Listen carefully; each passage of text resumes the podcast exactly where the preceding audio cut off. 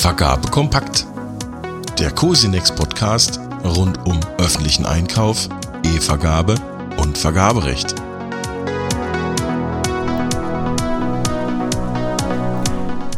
Herzlich willkommen zur Februarausgabe von Vergabe Kompakt, der monatlichen Kurzzusammenfassung der Beiträge aus dem Cosinex-Blog. Wie immer blicken wir auf die wichtigsten Meldungen aus Vergaberecht und öffentlicher Beschaffung des endenden Monats. Alle Meldungen aus Vergabe Kompakt gibt es zum Nachlesen auf blog.cosinex.de. Ich bin Wolf Witte, Redakteur des Cosinex Blog und Ihr Host hier bei Vergabe Kompakt. Vergaberecht. Meistens ist die Frage, ob ein öffentlicher Auftrag vorliegt, einfach zu beantworten.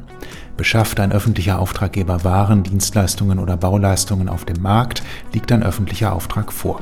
Veräußert der öffentliche Auftraggeber Waren oder Grundstücke oder verpachtet er Grundstücke, tritt er nicht als Nachfrager, sondern als Anbieter auf, weshalb grundsätzlich kein öffentlicher Auftrag vorliegt.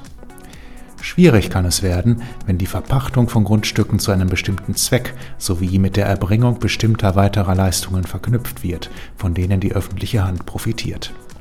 Der Vergabesenat bei dem Oberlandesgericht Rostock hat sich mit diesem Themenkomplex am Beispiel der Verpachtung von Grundstücken zum Betrieb eines Campingplatzes beschäftigt. Neben der Frage, ob ein öffentlicher Auftrag vorliegt, war über den Rechtsweg bei derartigen Streitigkeiten zu entscheiden.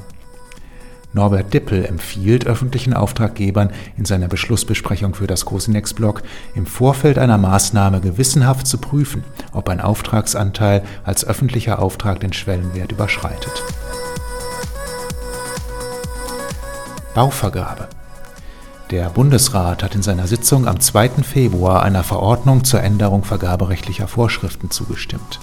Sie hat überwiegend redaktionellen Charakter und dient der Anpassung der Verweise in den Vergabeverordnungen auf die VOBA infolge der Einführung der E-Forms. Außerdem fordert die Länderkammer von der Bundesregierung erneut rechtssichere Klarstellungen zur Berechnung des Auftragswertes von Planungsleistungen. Zwar hatte die Bundesregierung bereits Erläuterungen veröffentlicht, die einer rechtssicheren, unionsrechtskonformen Anwendung der maßgeblichen Normen dienen sollen.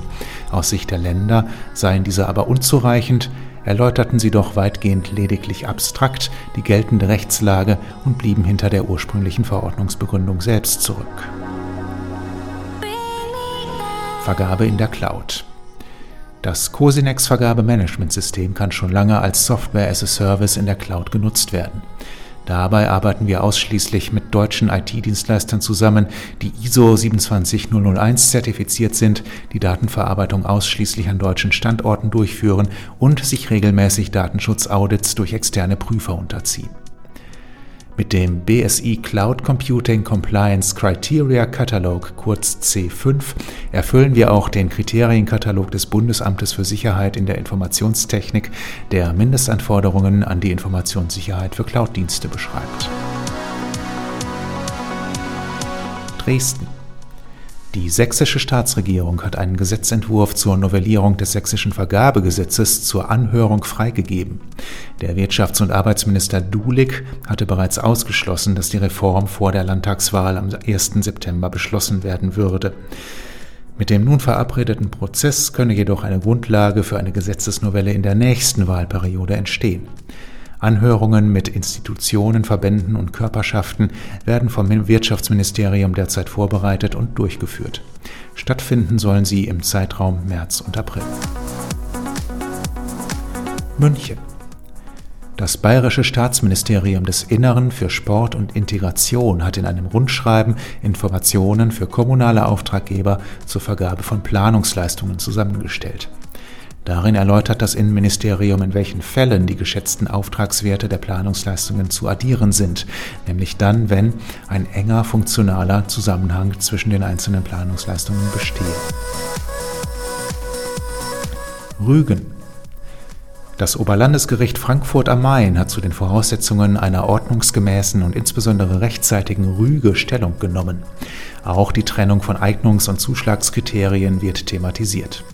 In seinem Beschluss knüpfte der Vergabesenat die Rügepflicht an den durchschnittlichen Bieter und dessen laienhafte rechtliche Wertungsmöglichkeiten, wie Norbert Dippel in der Beschlussbesprechung erklärt. Es genüge die Erkenntnis, dass es so nicht geht. Die Antragstellerin könne sich der Rügepräklusion nicht dadurch entziehen, dass sie den Rechtsfehler im Nachprüfungsverfahren mit Unterstützung ihres Rechtsanwalts einer klareren juristischen Zuordnung unterzieht. Fortbildung mit einem neuen Schulungsformat richtet sich die Cosinex Akademie ab März gezielt an Neueinsteiger in Vergabestellen. Das dreitägige Angebot vermittelt alles Wissenswerte für einen erfolgreichen Einstieg in die E-Vergabe. Im Programmteil Grundlagen des Vergaberechts am ersten Schulungstag erhalten die Teilnehmerinnen und Teilnehmer Einblicke in die Verfahrensarten, die Unterscheidung zwischen Ober- und Unterschwellenbereich und die einschlägigen Normen und Verordnungen. Tag 2 ist der digitalen Abwicklung von Vergabeverfahren gewidmet. Hier lernen die Teilnehmerinnen und Teilnehmer die Cosinex-Lösungen Vergabemarktplatz und Vergabemanagementsystem kennen. Am dritten Schulungstag werden Fragen zur Fehlervermeidung und zur Rechtssicherheit, häufige Fehler und Strategien im Streitfall behandelt. Die Schulung neu in der Vergabestelle findet erstmals vom 19. bis zum 21. März statt. Weitere Informationen und die Anmeldemöglichkeit finden Sie unter csx.de/akademie. Vergabetransformation bis Ende März soll ein Entwurf des Vergabetransformationspakets vorliegen, der derzeit im Bundeswirtschaftsministerium erarbeitet wird. Neben der Vereinfachung und Beschleunigung der öffentlichen Beschaffung sind auch Erleichterungen für Start-ups und gemeinwohlorientierte Unternehmen geplant. Während diese Ziele überwiegend bereits bekannt sind, lässt der Begriff der Gemeinwohlorientierung aufhorchen. Wir erklären im Kursnext-Blog, was damit gemeint ist. Schon im September 2023 hatte die Bundesregierung eine nationale Strategie für soziale Innovationen und gemeinwohlorientierte Unternehmen beschlossen, die ein eigenes Handlungsfeld öffentliche Beschaffung aufweist. Und das war die Februarausgabe von Vergabe Kompakt. Über unseren E-Mail-Benachrichtigungsdienst können Sie sich übrigens über neue Beiträge direkt nach Erscheinen informieren lassen. Anmelden können Sie sich über blog.cosinex.de slash Benachrichtigungsdienst. Bis zum nächsten Mal.